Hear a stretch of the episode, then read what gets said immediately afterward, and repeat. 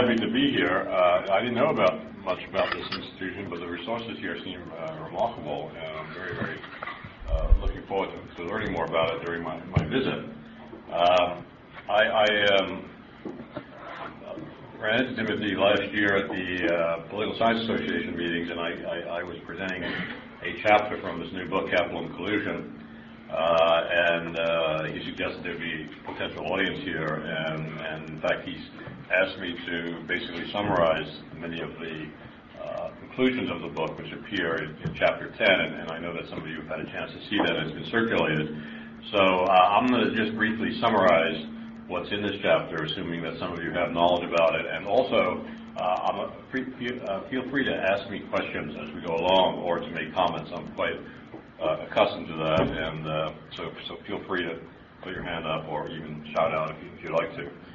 Um, a little background about this book. This book really provides a, a new analytical framework for uh, comparative economics, and it compares the uh, emerging market capital structures of all of the uh, major growing economies in the world. So it does not cover uh, economies uh, where that, that, haven't either received international loans or that are you know, sometimes described as failing states or co- countries that are in the, the very low bottom 40 countries in the world. And, and, and one of the reasons is that there's very little data for those countries, which is consistent with the theory uh, of information that the book is, is built upon. Uh, so, so the, the selection of countries uh, is, is primarily China, India, East Asia, and Latin America. Uh, so most Africa is left out, and and Central and former Soviet Union is left out. Uh, the last chapter is about how the state serves the function of risk mitigator and how this, over the period of uh, how, in the experiences or the, the, data or evidence that we have, the state emerged as, a, uh, as, as, being capable to mobilize uh, the institutions to uh, mitigate social risk and, and, and, how that is done in a public manner. And the reason why um, that's very important, I think, to development economics is that um, if you look at the standard economic models that are used by economists, and, and these are very, very standard in the sense that financial economics really doesn't, uh, is really almost a very orthodox uh, variant of economics. And there the basic assumption is that um, risk can be bought and sold in the marketplace. Uh, and this is what financial markets are all about. And in, in, the, in the world that is in, uh, envisioned in this literature, uh, all forms of social welfare, including uh, household care, including intergenerational care, can be optimized through market transactions. And what makes these transactions possible is that people have different assessments of risk, and because they have different assessments of risk, there are opportunities for trade, and eventually these opportunities lead uh, towards the most efficient managers manage, managing the, risk of, uh, of, large numbers of people. So, for example, you get the General Electrics or the Microsofts or the uh, uh, General Motors of this world, which which are essentially um, organizations that manage the risks that are inherent in a particular type of production process. Um, they do this not only for their, they do this uh, largely through public uh, ownership. Uh, and of course, these types of entities do not exist and have not sprung into existence in most of the most of the developing world. Um, now, contemporary financial theory also strongly affirms that, that divergent capacities to manage risk and the different ideas of what constitute risk are actually opportunities. So, for example, uh, you may think, you know, a particular house is going to appreciate more than the person who's owning it. You'll offer that person a sufficient amount of money, and they move out, and you can, and it's your property. Uh, but that's because you have assessments based on some some some some calculable uh, uh, some some some uh, calculation that you're able to uh, com- computate or compute. But in the developing world, uh, most of the resources uh, are not are not uh, are not uh, are not open to these uh, uh, kinds of calculations.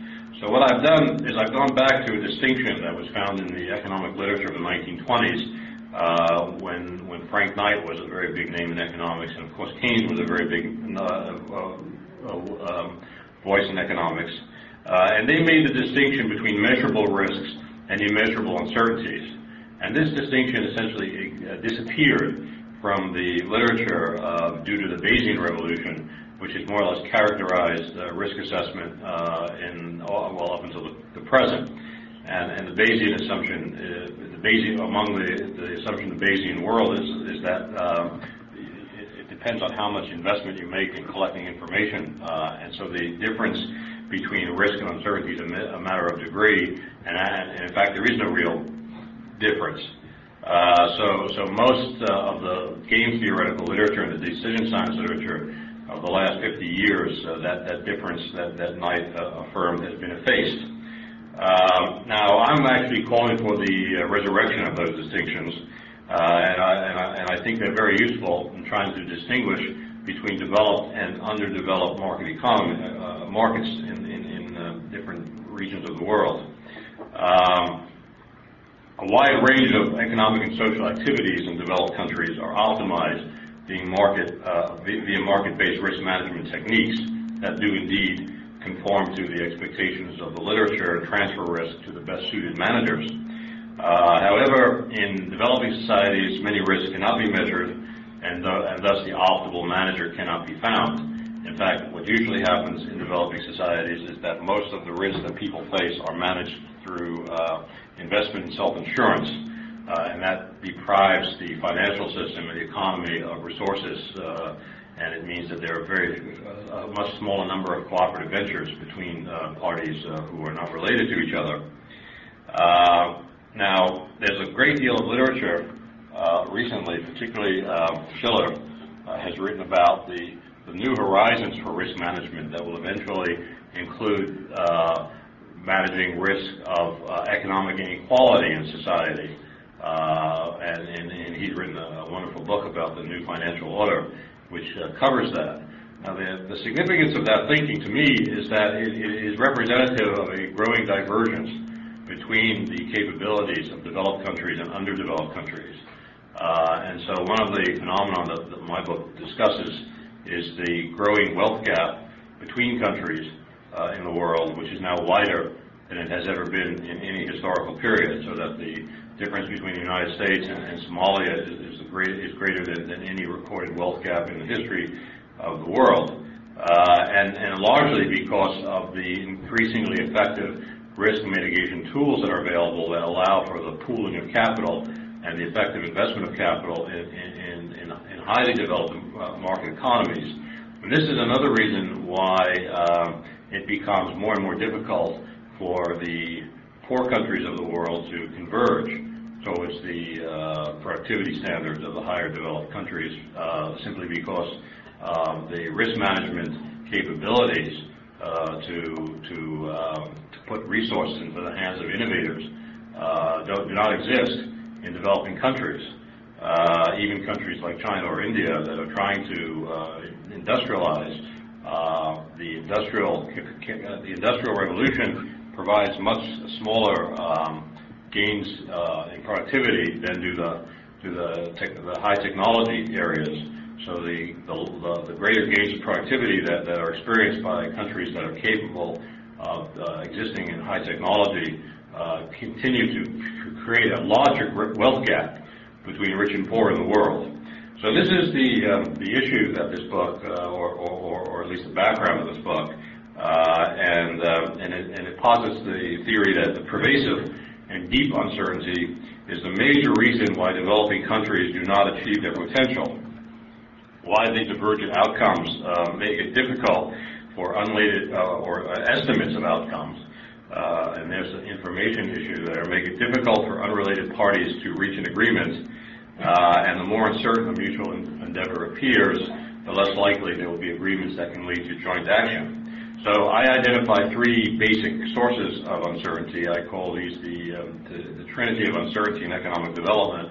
And the first uh, is the one that has been most thoroughly covered by the economic literature, which of course is the market-based risk or economic risk, which is primarily related to uh, weak contract enforcement uh, and, and the literature led by people like Hernando de Soto, who some of you may have heard of, or Doug North's early work, uh, establishes or, or, asserts that the protection of property rights is really the key uh, to uh, promoting economic development. Uh, My view is that this, this is not, not really accurate at all because the strength uh, of the property right regime depends upon its foundations in the social and political structure of the society.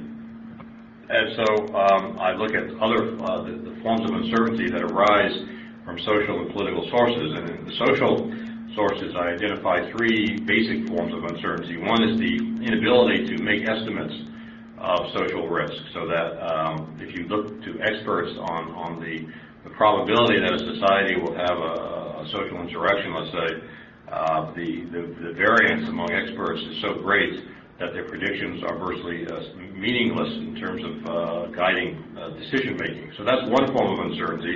But another form of uncertainty is that developing societies are usually so polarized socially that uh, they're typically unable to reach a consensus on social priorities, particularly budgetary priorities, which means that they tend to spend uh, inadequate sums of money on, on what economists call non-traded goods, such as uh, education or health or intergenerational care.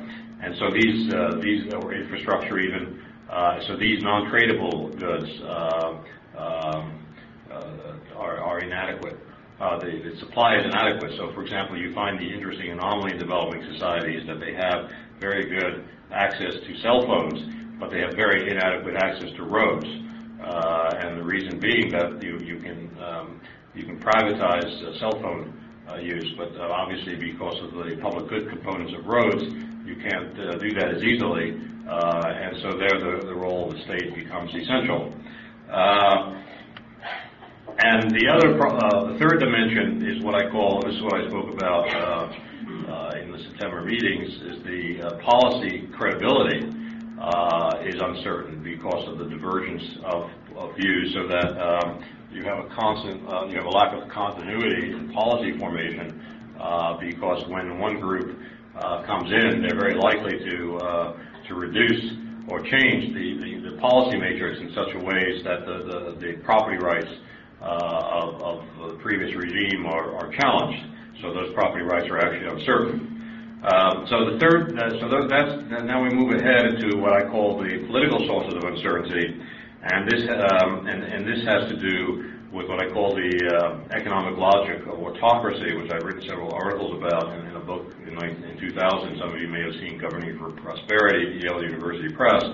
And in there, uh, I argue that um, the distribution of policy decisions in developing countries do not necessarily represent the best analytical judgments about the social utility of a policy's outcome, but in fact represent the utility concerns of the leadership uh, and their concern is primarily to stay in office uh, as long as possible. And so the, um, there's, a there's a divergence for, between policies that uh, leadership uses to strengthen their, their grip on power and the, and the policies that would be useful to grow the economy.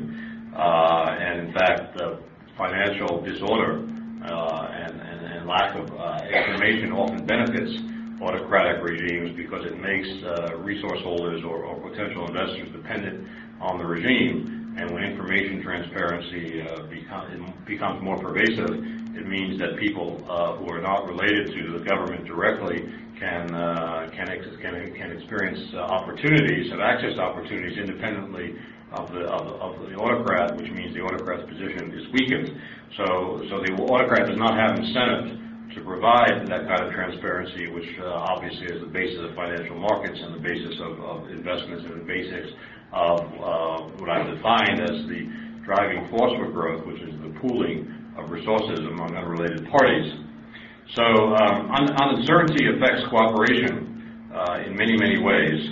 Uh, and and, and um, what I'm going to talk about today is how the government uh, may act as a a mitigator of these risks, and, and, and, and I would trace the history of how this was done um, in the United States, Germany, and Britain. Uh, there are many, many other potential examples one can use, but these are the ones I, I spent the most time looking at. And uh, I actually found in American history some very important lessons for.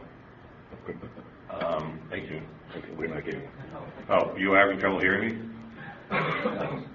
Too loud. Oh, two lots. Oh, okay. We're we're getting sort of resonant. Yeah, because where I'm standing, I'm hearing large echoes, so I I assume that you're hearing me very clearly. So, um, point is that the potential value of- of uh, of eliminating risk in developing markets is so great that it would be, it would dwarf significantly the risk management systems that we have, that we are uh, presently so impressed by, such as the stock market of New York, London, or Tokyo. Uh, So how do you design institutions that would mitigate some of the risk, that would make it possible to create more value uh, in, for the resources and for the both human resources and, and, and endowments of developing countries? Uh, So I ask, how, how did this happen in the United States? And actually, uh, the market economy uh, is supported uh, in the U.S. and in Britain by a wide range of activities. Some, of course, provided by the government, some provided by the private sector. And usually these two work hand in hand, so that um, the notion that the, the private sector can be the basis for uh, all of the uh, risk mitigation is not, is not shown by history because much of the data that, uh, for example, insurance firms depend on is generated by the government. So if the government data is not accurate, uh, then the insurance companies can't really offer very good products. Um, and, and I'll give you some examples of that. Uh, and in fact, as you know, in many developing countries, the data is, so, is, is very uh, corrupted, and in many countries, for example, uh, do not conduct a, census. Uh, for example, Pakistan went for, for many, many decades without one because uh, of the political implications that would result from, from, from the census for, for the existing uh, governing coalition. Um, well, the lack of information makes it very difficult for countries to, uh, or governments to equitably collect and then allocate public resources. And a very interesting book has been written about the history of this in the United States by someone named David Moss, which is a Harvard University Press book about risk. And um, what's interesting there is that he views the uh, emergence of these institutions as part of a very complex interactive process in which lawmakers, the public, uh, and the political parties uh, went through many consecutive episodes of consensus building, uh, which led them to more and more risk mitigating role. But it started at very, very, very low levels. Uh, and of course, um, there are several uh, very important moments in the history of this, uh, the American Civil War, the First World War, uh, and then probably the most important turning point um, it was the Great Depression. Uh, and of course, in the Great Depression, the uh, U.S. government, in order to uh, forestall social uh, unrest or social uncertainty, uh, which was significantly hampering, in many people's opinions, the potential recovery of the stock market. And there's interesting uh, data now about about the fact that the the failure of the stock market to rebound had a lot to do with perceptions of risk uh, rather than actual underlying economic fundamentals in the same way that the price of oil has reflected risk uh, after the invasion of Iraq because the oil, the level of oil was actually uh, not at, risk. It was uncertainty, uh, and, that, caused the price to increase. Well, well, uh, during the Great Depression, there was the same kind of issue, and so people strongly recommended that to preserve the market system in the United States, that there should be a social security system, that there should be indemnification for workers who are injured, and the whole basically what we, we know of the New Deal. Now the question is why didn't it come earlier? It had come much earlier in other countries, particularly Germany. So what's the difference between the United States and Germany in that regard? Uh, and I'll get I'll get to that in a moment. Um, but it's not just the Great Depression. The whole Industrial Revolution, when we look back at it, is really dependent on risk management policies. Uh, for example, limited liability corporations that emerged in the 1830s, and banking regulation, bankruptcy law, fixed exchange rates, the predictable uh, enforcement of property rights, all of which emerged uh, in the 19th century, significantly uh, altered the behavior of, of individuals and lengthened their time horizons. Uh, and so it's very clear that, that, that this is a long, complicated process, uh, and that this process is very intimately related to the level of investment into productivity growth. Uh, and it's this process that we, we, we, we either feel can be truncated or, or, elimin- or eliminated uh, when, we, when we think about emerging market economies because we take for granted the, existence of these institutions.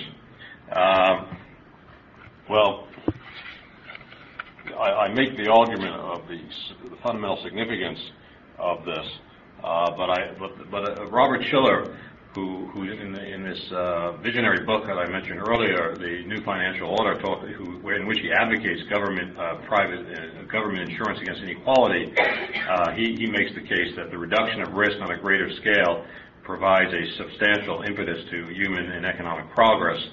Uh, and, and it's in that uh, spirit uh, that, that, I, that I make the argument that, that this is so fundamental to, to economic prosperity.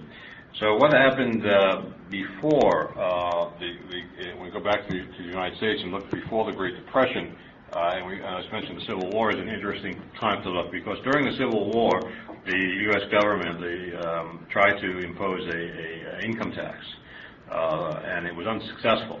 And the reason it was unsuccessful uh, is that it was carried out in much the way that revenue collection is carried out in the third world, in a, in a poli- political way, uh, in which the rich people bought exemptions and, and, and the tax basically fell on the poor, uh, and it was it was very clearly uh, mismanaged, uh, and and and and, and, and the, the levels of taxation fell on on on on, on people in terms of their political access rather than in terms of their actual wealth. Also, nobody in 19 um, in 1864 trusted the government sufficiently to give them any information about their revenue. So, uh, to a certain extent, the government tax collectors were working uh, out of uh, in a blind spot, and it wasn't really possible to make this politically acceptable, and, and, and the tax eventually was eliminated, as it had earlier been in Britain for the same reasons. Um, so people did not essentially uh, trust the government to acquire information in a fair and reliable manner and to use it in a fair and reliable manner. So what happened in the interim? Well, in the interim, of course, you have the whole history of the progressive movement and the building up of the, the bureaucratic and administrative capability of government, beginning with the Pendleton Act, and, and, and by the time um, uh, by the time uh, Rose, uh, Franklin Roosevelt came along, uh, government had uh, a capacity to perform many, many tasks, including the collection of the income tax, which now made it possible to move into this new area of uh, social uh, of social investment and social risk management. Uh, now, one, having said that, uh, stepping back to the developing countries again, I want to go back into that uh, that issue. Uh, we look at the uh, Millennium Development Goals that many of you have heard about were were, were, were, were determined by the United Nations Millennium Summit in the year 2000, and these are the goals that, that Jeffrey Sachs, of course, uh, talks about in, in his new book and, and wherever he goes. And and this is supposed to be an international commitment to basically reduce all of the measurable indicators of human poverty and suffering around the world. But what's interesting is that besides for China, uh, and a little bit in certain parts of India, virtually no progress has been made on these goals. And it's not because of the lack of resources, nor the lack of ideas. It's really the political incentives of leadership to uh, to provide the the um, the kinds of institutions that would help to accomplish this task. Uh, and and why is there this institutional vacuum? A lot of it has to do with, uh, according to the research in this book, the uh, inclusiveness of regimes and the size of the coalitions that support regime leaders. And so that when, when, when regime leaders are supported by large coalitions, uh, they have to provide public goods uh, to stay in office. They don't stay in office very long because they have to be very competitive in providing this.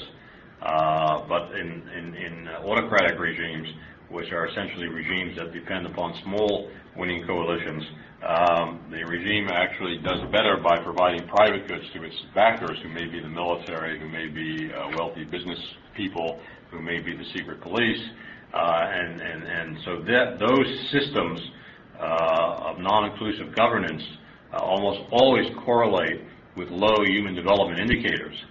So the problem isn't the, the, the problem, according to our assessment, is, is, the, is the political structure and foundation and coalitional foundation of governments.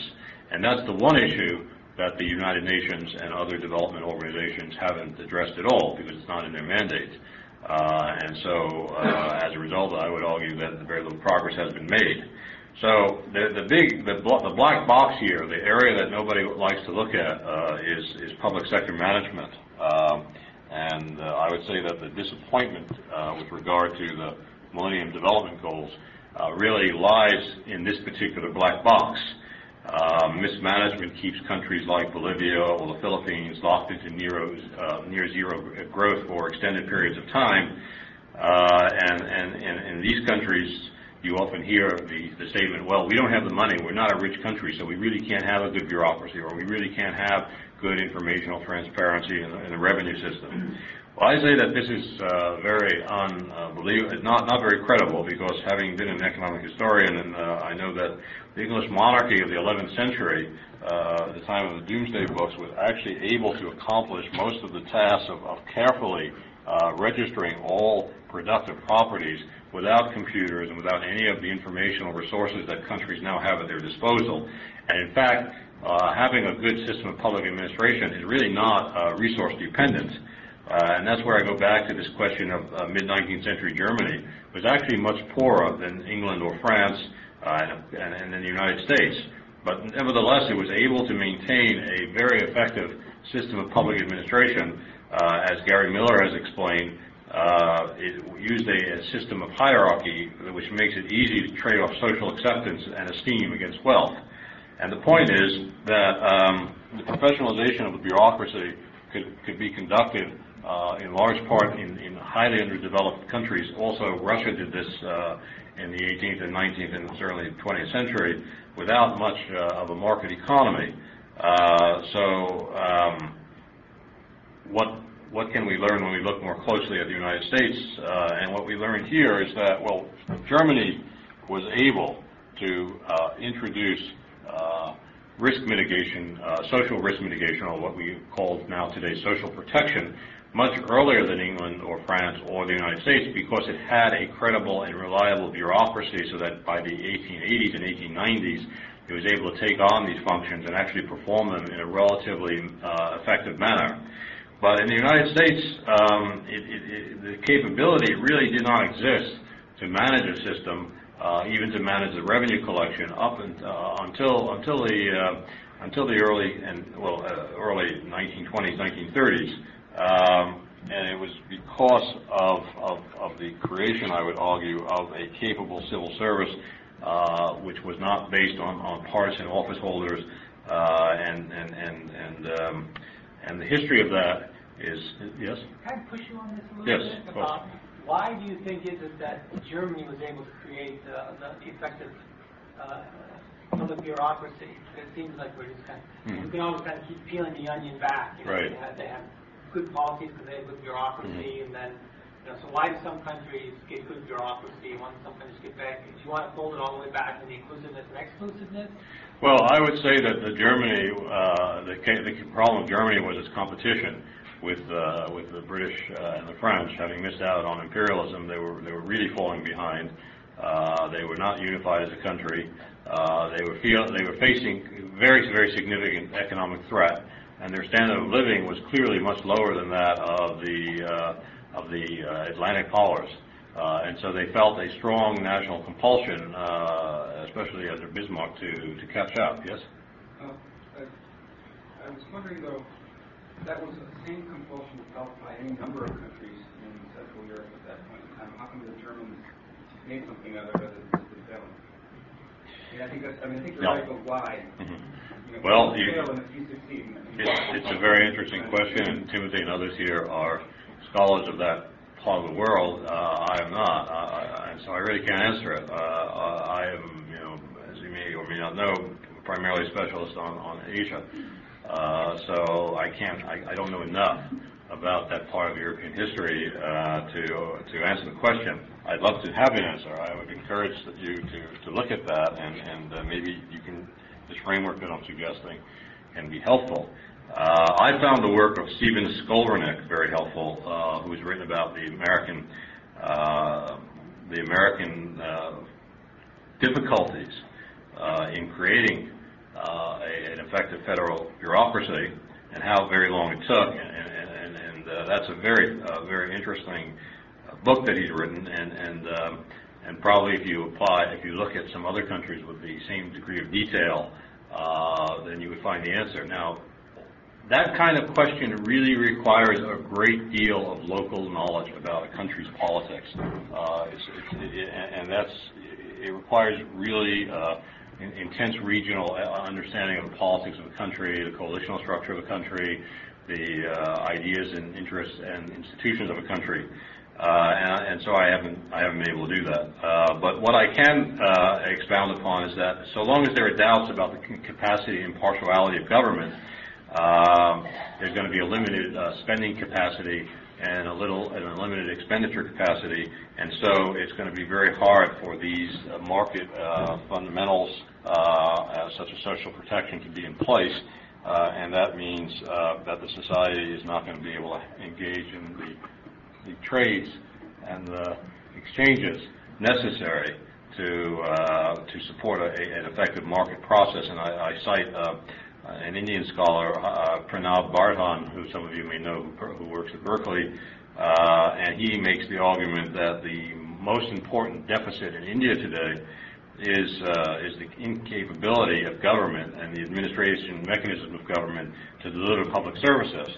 And not only does this mean that people in India don't have public services that the people in China or other countries have, but it also means that there's very little support for expanding the market economy or for economic liberalization because what they see in the absence of a of social protection, the absence of infrastructure, and the absence of education is that the opportunities and the benefits of market expansion go to a small group of the population. So, for example, uh, there, there you have what I, what I, call the lack of social continuity uh, and the weak social foundations for market policies in countries like India, as in, as in Latin America.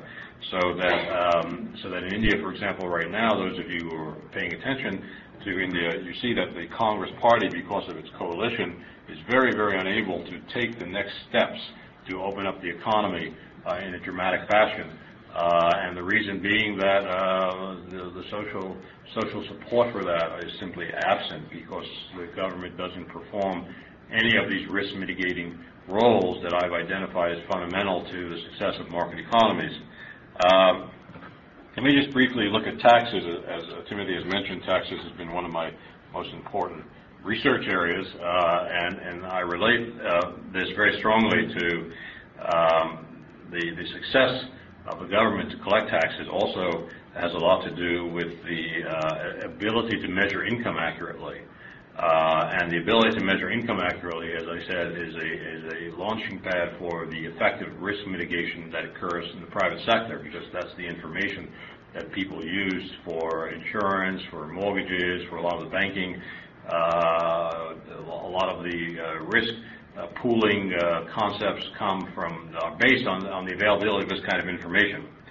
Um, let me briefly, um, I, I, I, make that argument in, in, the book and in a lot of other places. Let me just briefly put this in the context of um, development politics, uh, where we often hear the IMF trying to determine a, what they can consider a sustainable level of debt.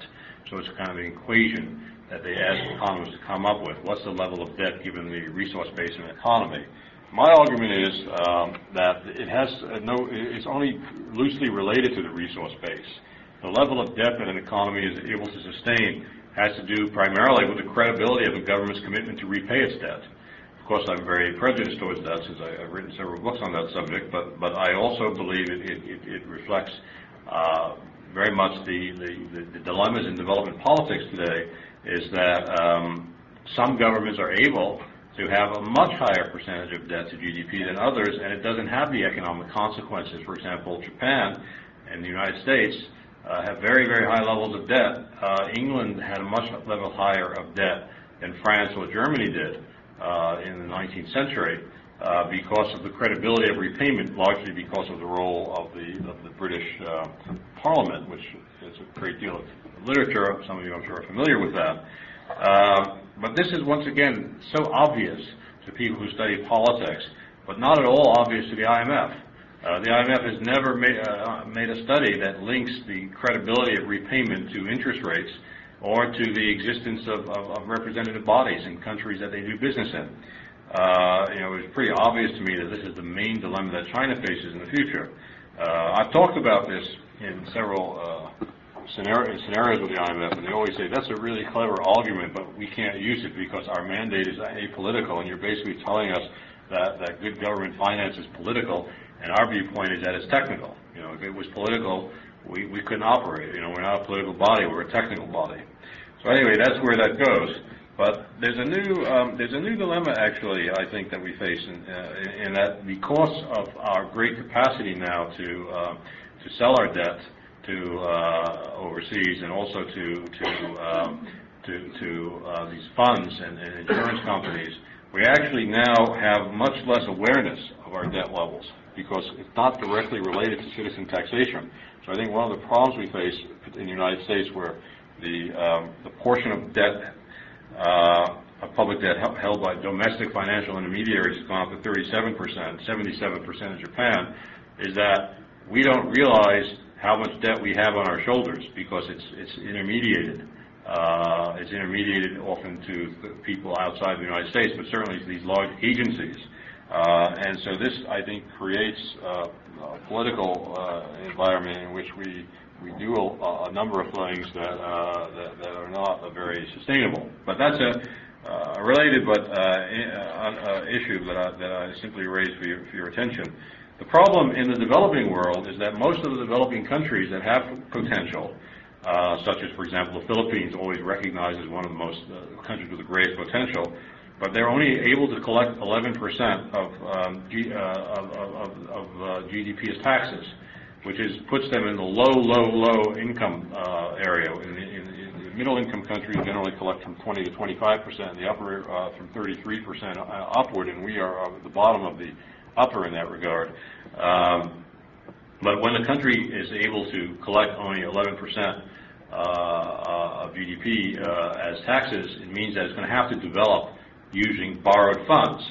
Uh, and what happens with borrowed funds is that the funds, particularly if it's a country that has political uh, clout uh, or friends in, in, in, high places in the world, comes from uh, foreign entities or from the World Bank or from the IMF or from bilateral investment. So the people see no uh, uh, have no concern about how accountable or how how effectively that's used. And so, for example, they say, well, for example, the, the president president of the Philippines, Marco Pagala Arroyo named the highway after herself, and was a $1 billion project of what $600 million was stolen. Uh, 600 billion peso was stolen, so it's like more than half of the project has been identified as corruption. Uh, and how can you possibly expect people to pay taxes uh, in, in, that kind of environment? Uh, so that puts her in a situation where she can't collect taxes. She refuses to create an independent internal revenue service, and she refuses to go after uh, the, non-paying uh, agrarian elites and industrial elites, uh, many of whom haven't paid taxes in 10 or 20 years.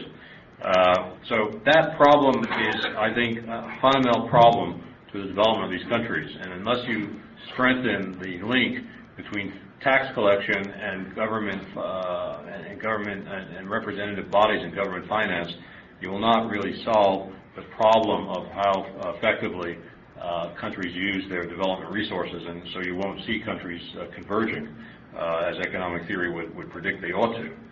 And let me just conclude this uh, by talking about what I call shocks to the system, because that's another part of uncertainty that I, that I discuss in great detail in the book, which is that uh, one of the aspects of developing societies is that they're much more uh, su- subjected to volatility than developed societies. So, for example, people make these predictions about China uh, based on you know how they've grown in the last 20 years, but they don't realize that China has very weak institutions to deal with, let's say, a shock to the system, such as a banking crisis meltdown or environmental meltdown.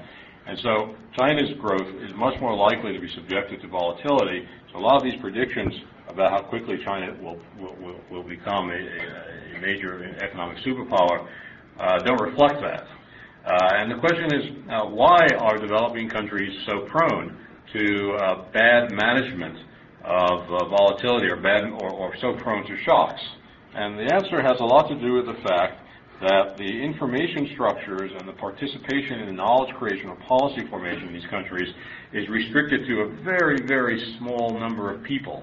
So that the expertise of large groups of independent thinkers or independent uh, sectors of the economy never filter into the policy process. Uh, either the people are not represented or they, they know their views are not, uh, are not sought after. And so decision makers uh, at the top have a very limited um, uh, menu of options or ideas from which to choose from in order to, manage or let's say hedge against unpredictable dangers. Um, so when the tools, even the tools uh, for navigating a future course are scarce. And in this case, people will inevitably respond by taking short-term motives uh, or, or, actions or by gratifying immediate needs. I mean, why should anybody in a country like Thailand worry about the uh, ecological disaster that's occurring there uh, if they know the government has no contingency plans? So they try to, you know, make as much money as they can with, without considering the damage they do to the environment. And this is, you know, one of the reasons why you have all these uh, pandemics that are now uh, occurring in, in, in, Asia. There's not the proper um, there's not there's not a, there's not a proper structure in place uh, to monitor this, uh, and and so you have a, a, a, insufficient amount of knowledge in collective uh, an insufficient amount of collective decision making. Um, in which regimes that have narrow constituencies are in effect only concerned with one possible future and that which, affects their immediate prospects for the survival of the incumbent coalition. Uh, so, you know, if you're a member of that coalition, you, you don't care whether or not the courts don't work because you don't need them. You don't care whether the roads uh, don't exist because you have your own helicopters and, and, air, private airplanes. You don't concern yourself with the public security because you have your own private police force or your own private armies. Uh, you don't care about education failure in the country because you have your own private schools. You send your children to schools in the United States.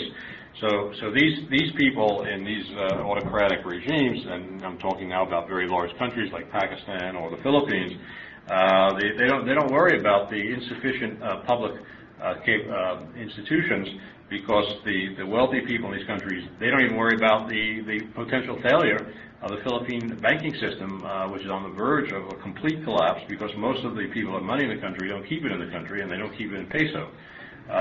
so, so in those environments, you're going to get very poor preparation for crises, and you're going to get very crisis-prone environments. Uh, multiple views of the future are lacking, multiple sources of information are stifled, multiple organizations to carry out strategic uh, objectives in the name of the collective uh, body of the, of the, of the nation are, are, even banned.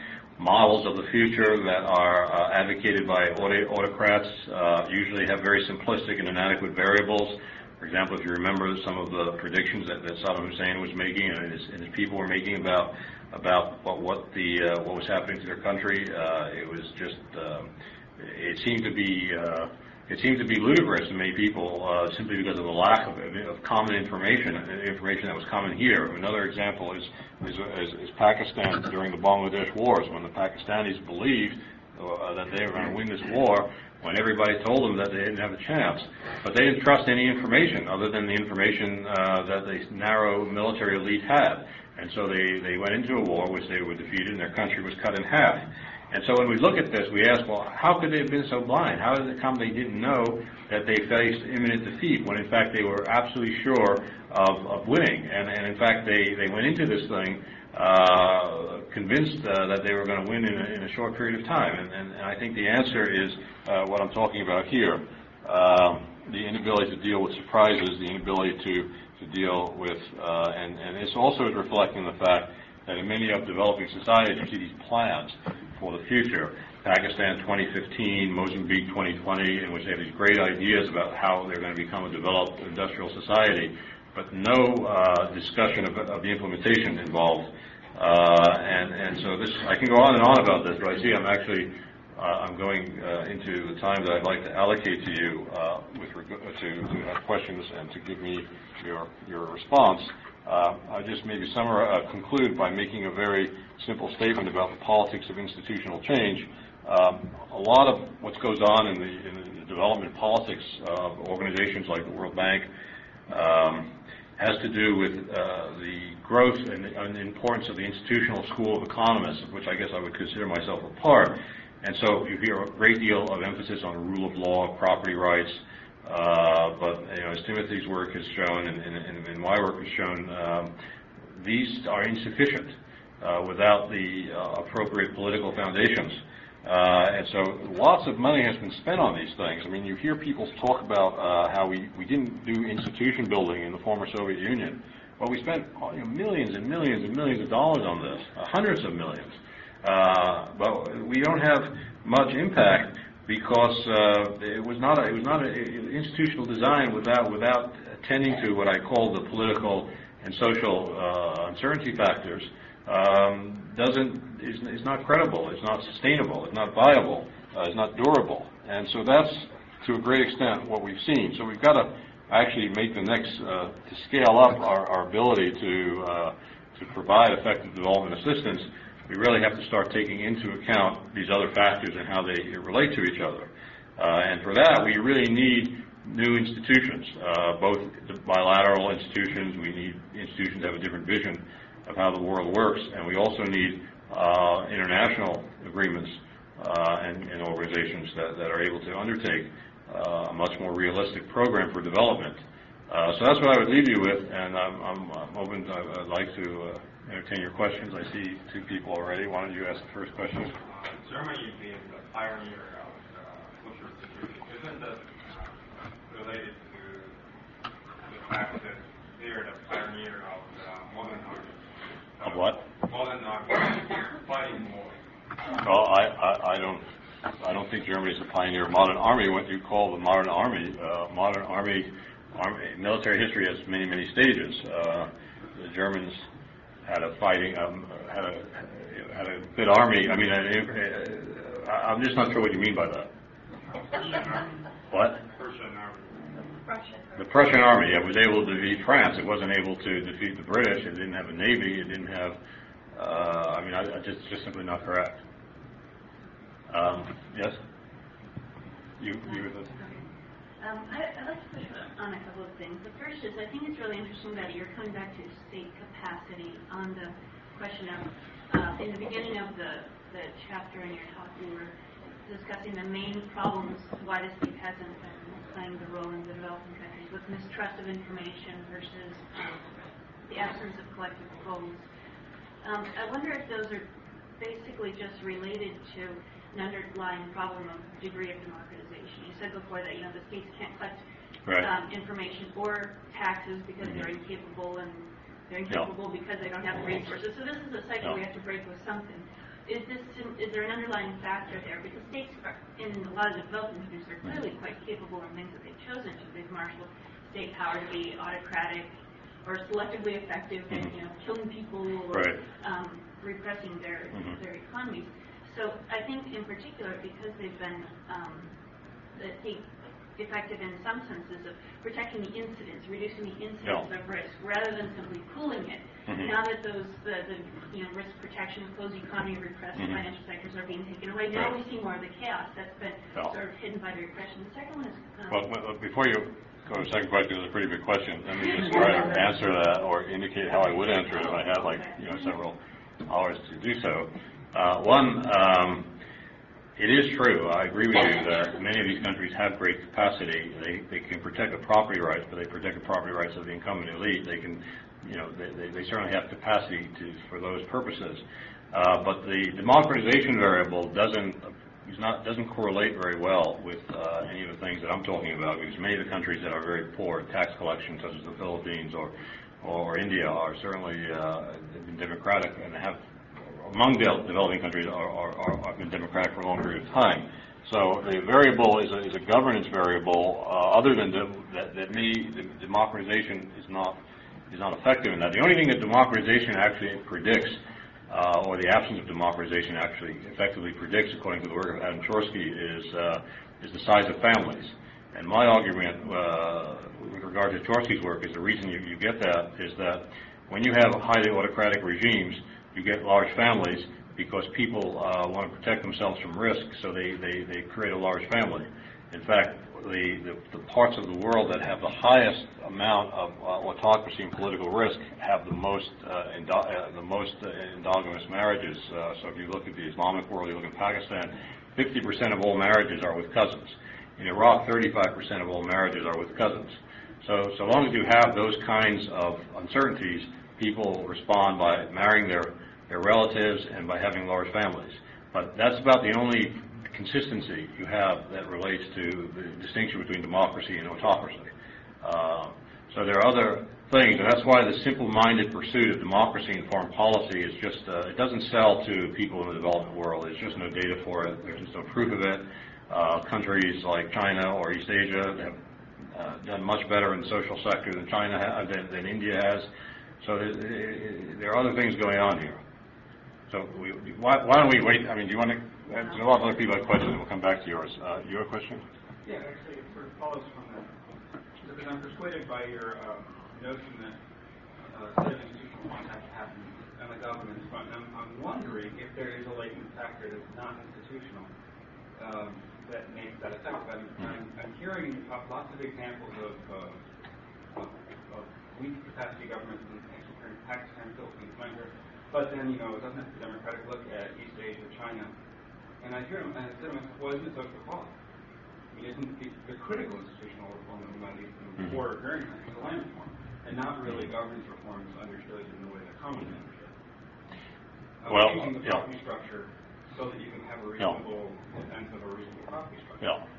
Well, that's uh, what James Madison believed, and uh, that's what many of our uh, founding fathers believed, because I've actually uh, read a lot of the materials uh, and, and, and on that subject, and, and certainly that's what made for the success of the East Asia Tigers. Uh, and I mean, maybe you, you may- have seen some of the work I've written, The Key to Asian Miracle, where I make that argument. Uh, and I would certainly say that in countries like Latin America, that's really what you want to confront. They've had 20 years of macroeconomic neoliberal reform, and they have not made any progress in creating policy continuity, and they've now, you know, most of this is being un- overturned or, or, or the region is now highly uncertain again. So, and for that very reason. So I would say that that's a pretty fundamental area, and actually the, the second chapter of this book does make that argument that you just made. So yes, I absolutely agree with that. Uh, I saw your hand, yes? Uh, yeah, could you separate out more so the institution from the policy? Uh, it sounds like all these places have institutions, it's just they function badly, they do Mhm. stupid things. In the case of India, there was a long period of time when the bureaucracy didn't work very well, and it's stuck with economic growth. That same institution is still there, and still, things are somewhat improved in the nineties. So it, it, it- you need institutions, you just need institutions that have policies that are better.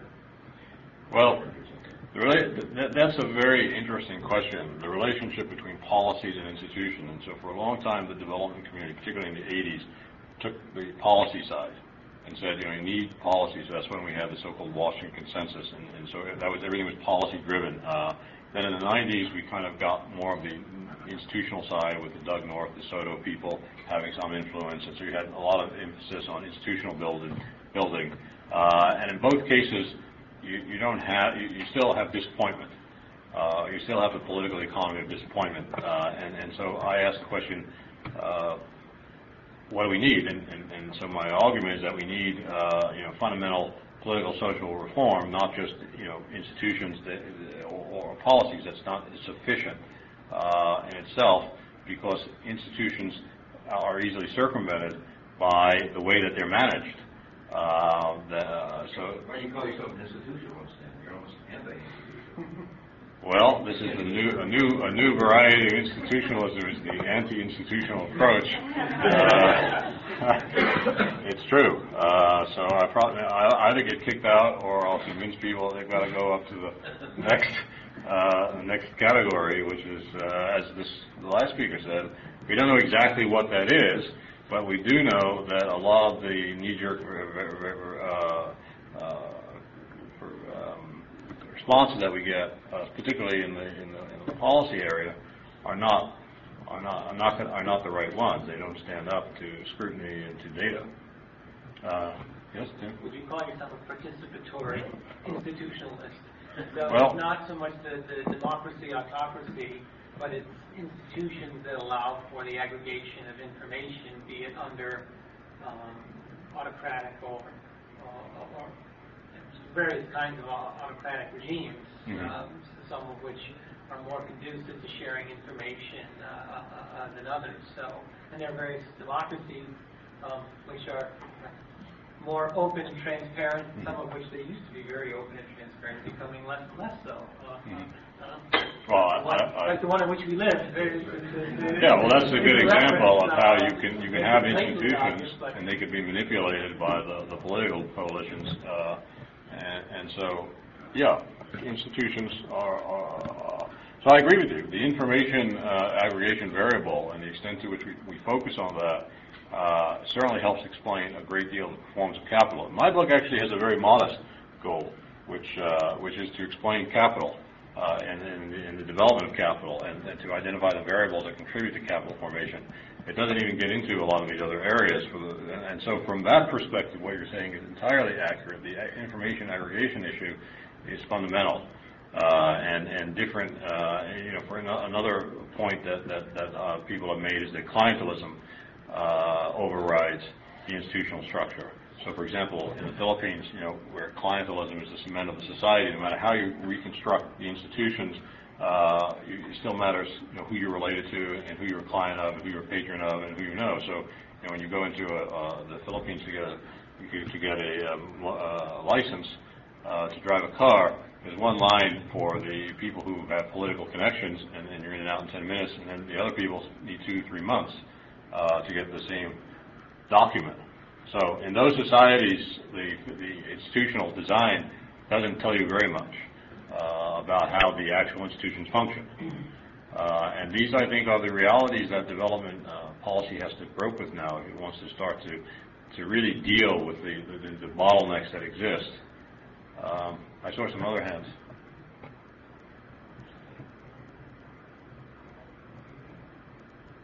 You, oh, so now we can go to your second question since the other people have. All right. Um, The second one was about the human development. When you mentioned the, the, the big problem with the lack of incentives for the leaders to provide new institutions, there's this big vacuum. Um, I disagree. I think that uh, your, even your answers to the other questions suggest that the, in the area of a lot of these development goals, there are institutions, questions of institutional change. They're very stable, traditional, informal, family-based, risk pooling, or simply having children marrying your cousins. Right. Um, some of the development goals, the you know, most interesting places here are the ones that don't have a gains from trade associated with it for the, um, Mhm. the, the government leaders. For example, part of that was the effect of women, women's rights, equality. Mhm. Leaves you very stable, very resistant, you know, traditional institutions. And uh, under what conditions are they they going to switch from either reliance on family or informal or simply traditional hierarchies and switch to change institutions towards ones that give people that capacity to, you know, enter the marketplace, um, have access to the risk pooling institutions Yeah. that the poor people don't, the rich people do because they have these stable assets and things like Hmm. that. So I think um, the question of vacuum isn't quite right, but that Well- what you finished your talk with, with institutional change is really, I think, the best, or really interesting. Okay, I, I, I, I- what what you're saying is, is very complicated, so let me just see if I can understand it. Um, my argument is that if you, let's say, were to look at the United States and you, and you look at the, the movement of our ancestors from the farms to the cities, uh, what, what made the, the fundamental change that allowed uh, for there to be support for the kind of, for the, for the market uh, to, to really be the determining principle of economic exchange was the, the new the, New Deal and was the social insurance that was put into place at that time. That was really a, a fundamentally defining aspect of, of America's uh, success as a market economy. This, this social protection issue is exactly where uh, East Asia right now is stuck.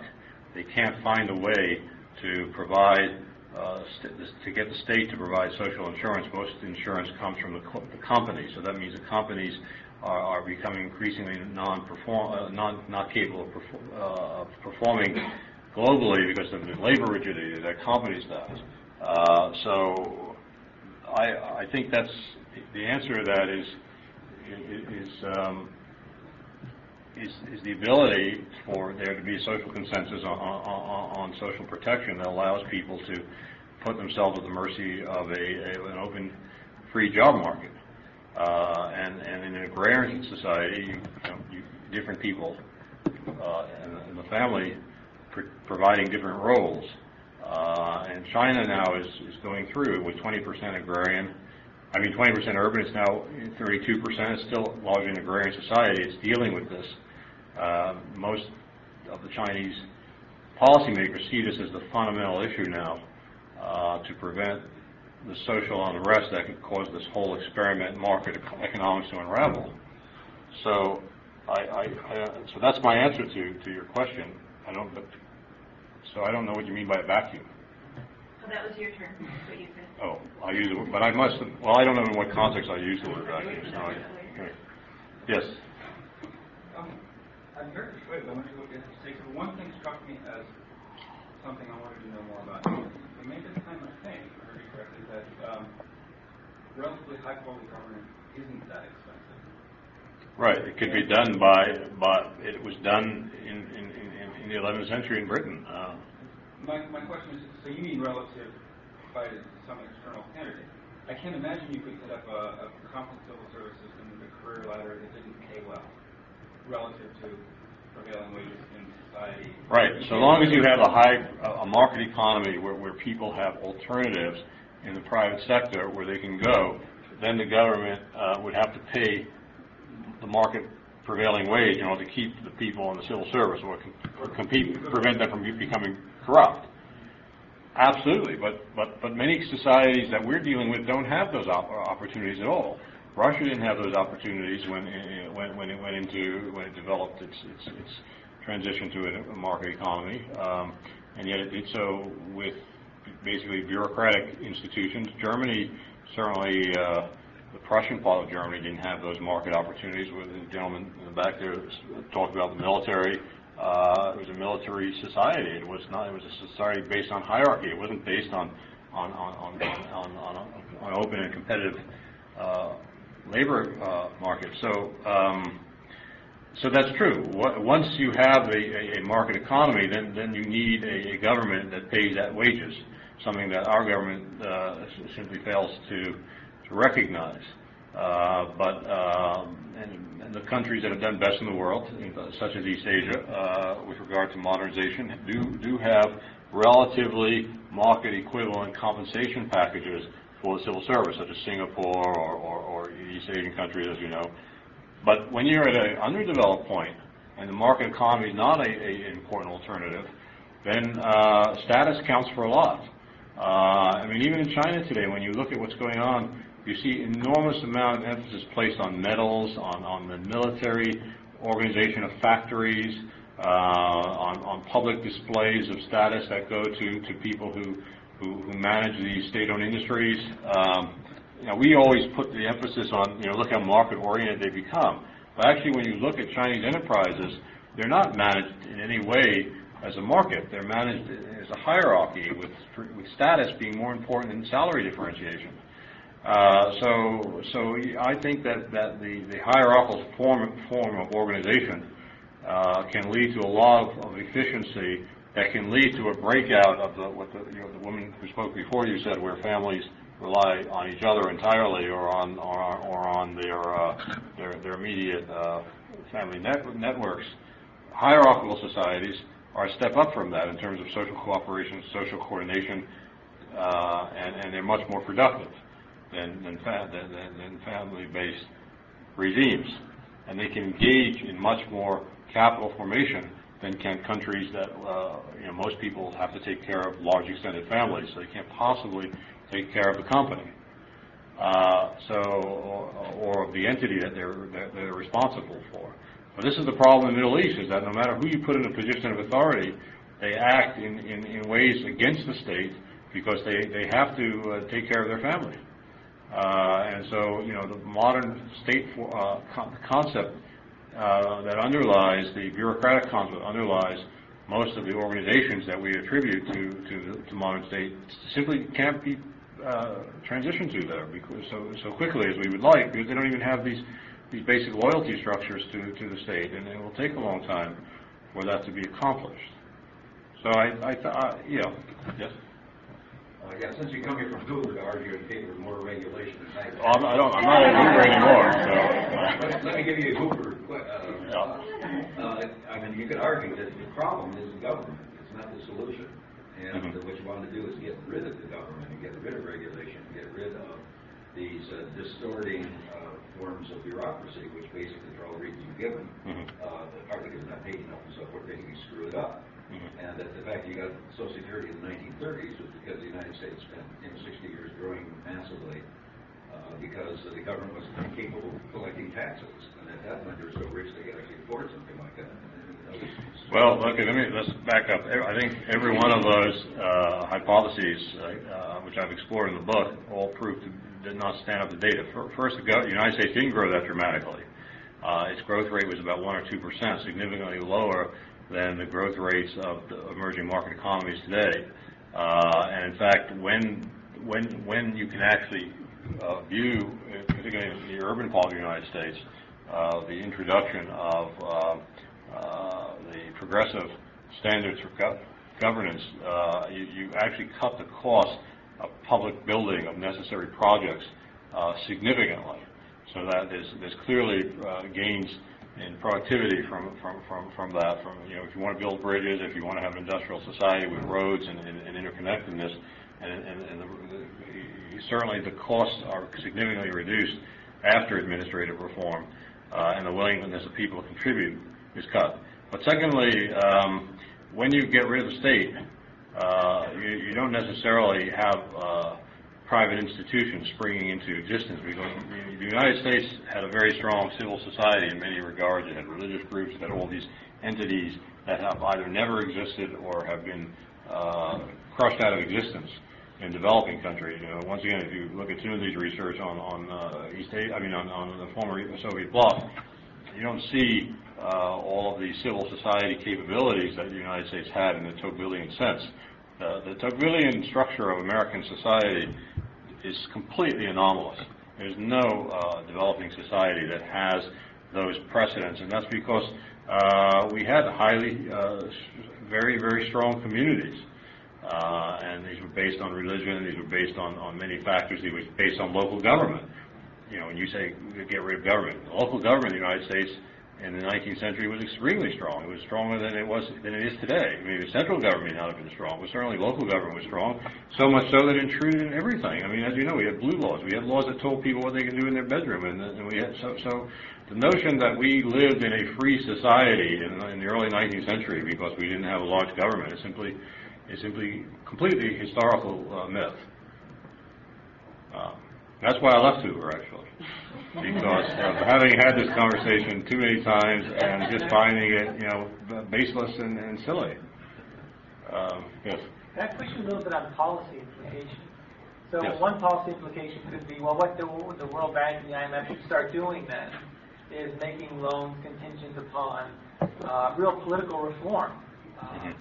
uh, that would be, I don't know if you want to trust them to make those, those kinds of policies. Well, that's the problem. You can't really trust them. That's the problem to make those. But if we could agree on a criteria that, that, that, that represented viable, sustainable political reform that led to accountability and, and to, to people and all the things that they, they give lip service to, if you could actually implement that, then, then that would be fine. But you see, the problem is that uh, most of the, the, the, the, the people who have the large vote blocks in the IMF and the World Bank are more concerned with security and, and, and, than any other issue. So historically and still to this day, uh, and we'll see if Wolfowitz uh, is a change, and most people aren't expecting it to be, uh, the, the criteria is uh, the security of, of the five or six uh, you know, major bloc leaders, and not the economic uh, performance of the countries that receive it. And so, you know, basically, when you look at the flow of funds, it follows the security uh, trail, not a economic development trail. Uh, and, and that's the, and, and that hasn't changed. And that, that hasn't changed because of who has the voting power. The United States, uh, Britain, uh, you know, the Europeans and, and the Americans and Japan.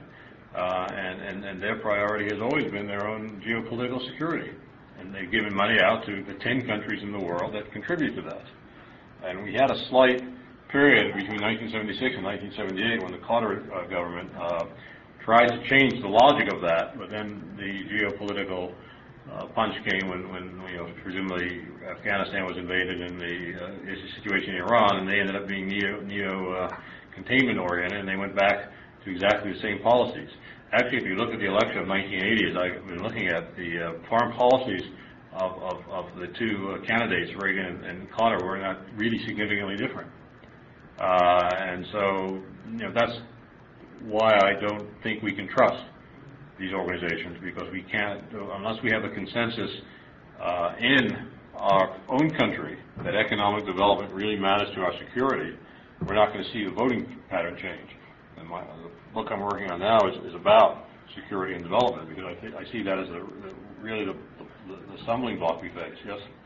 I'm, I'm wondering if your argument about, your argument about states applies to these international organizations and the problem with the World Bank and IMF is that there's not enough real representation of different interests in them, and that's why they function poorly. They're just protecting holdings. Well, that's absolutely true. But how to, how to get around that is something that nobody has come up with a good solution for because, as you know, many of the developing countries don't have representative government. So if you give them more power, you're not going to necessarily get better developmental policies. So that's a, that's 100% right. The people of the world are not well represented. Uh, and, and the empowerment movement is still in the early stages. Uh, most people who, su- who are poor are, suffer from a lack of power. There's no question about that. Uh, but I, and I don't know, you know, there's no silver bullet for this either. You know, people say in macroeconomics, when I when I when I used to uh, study this, one of my professors used to say, "Well, you should study macroeconomics because you know you can control the world that way. You, all this stuff about development is, no solution." But uh, you know, we haven't seen macroeconomics solving any of these problems. So that's why uh, I still believe we have to look at the, you know, look under the microscope and really look very carefully at this at this stuff. And, and that's why I'm trying to reinvigorate uh, comparative economics.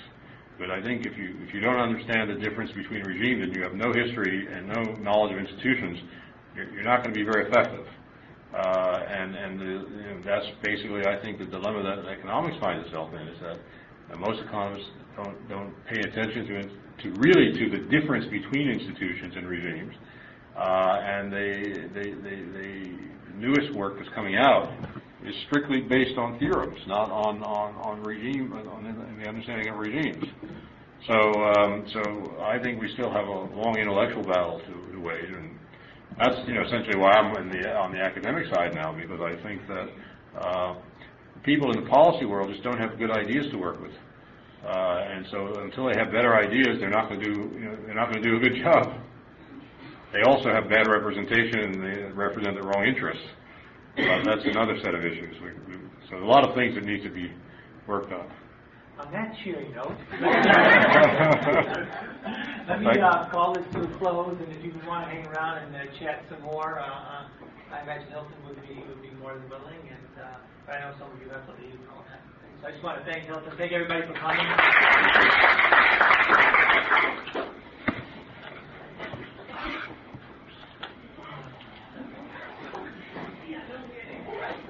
Five, six forty-five at Martinez. Yeah. Yeah. Are you interested? I really enjoyed your talk. How about you? I'm not prepared in the book. I'm on my back, I'm on, I'm on- Um, my next project, I'm finishing one on social security privacy, Oh, really? starting one on risk, and the other Latin America work. But I was going to You're a Latin American? Yeah, yeah. Contact was here. I had his protection conference in the fall. He's, he's, he's working on a book on Asia. We're Oh, don't worry showing about it. it. They, they seem to be at the verge of sort of a new deal. And a lot of countries are talking about social contracts, sort of moving towards Oh, okay. a shift. That makes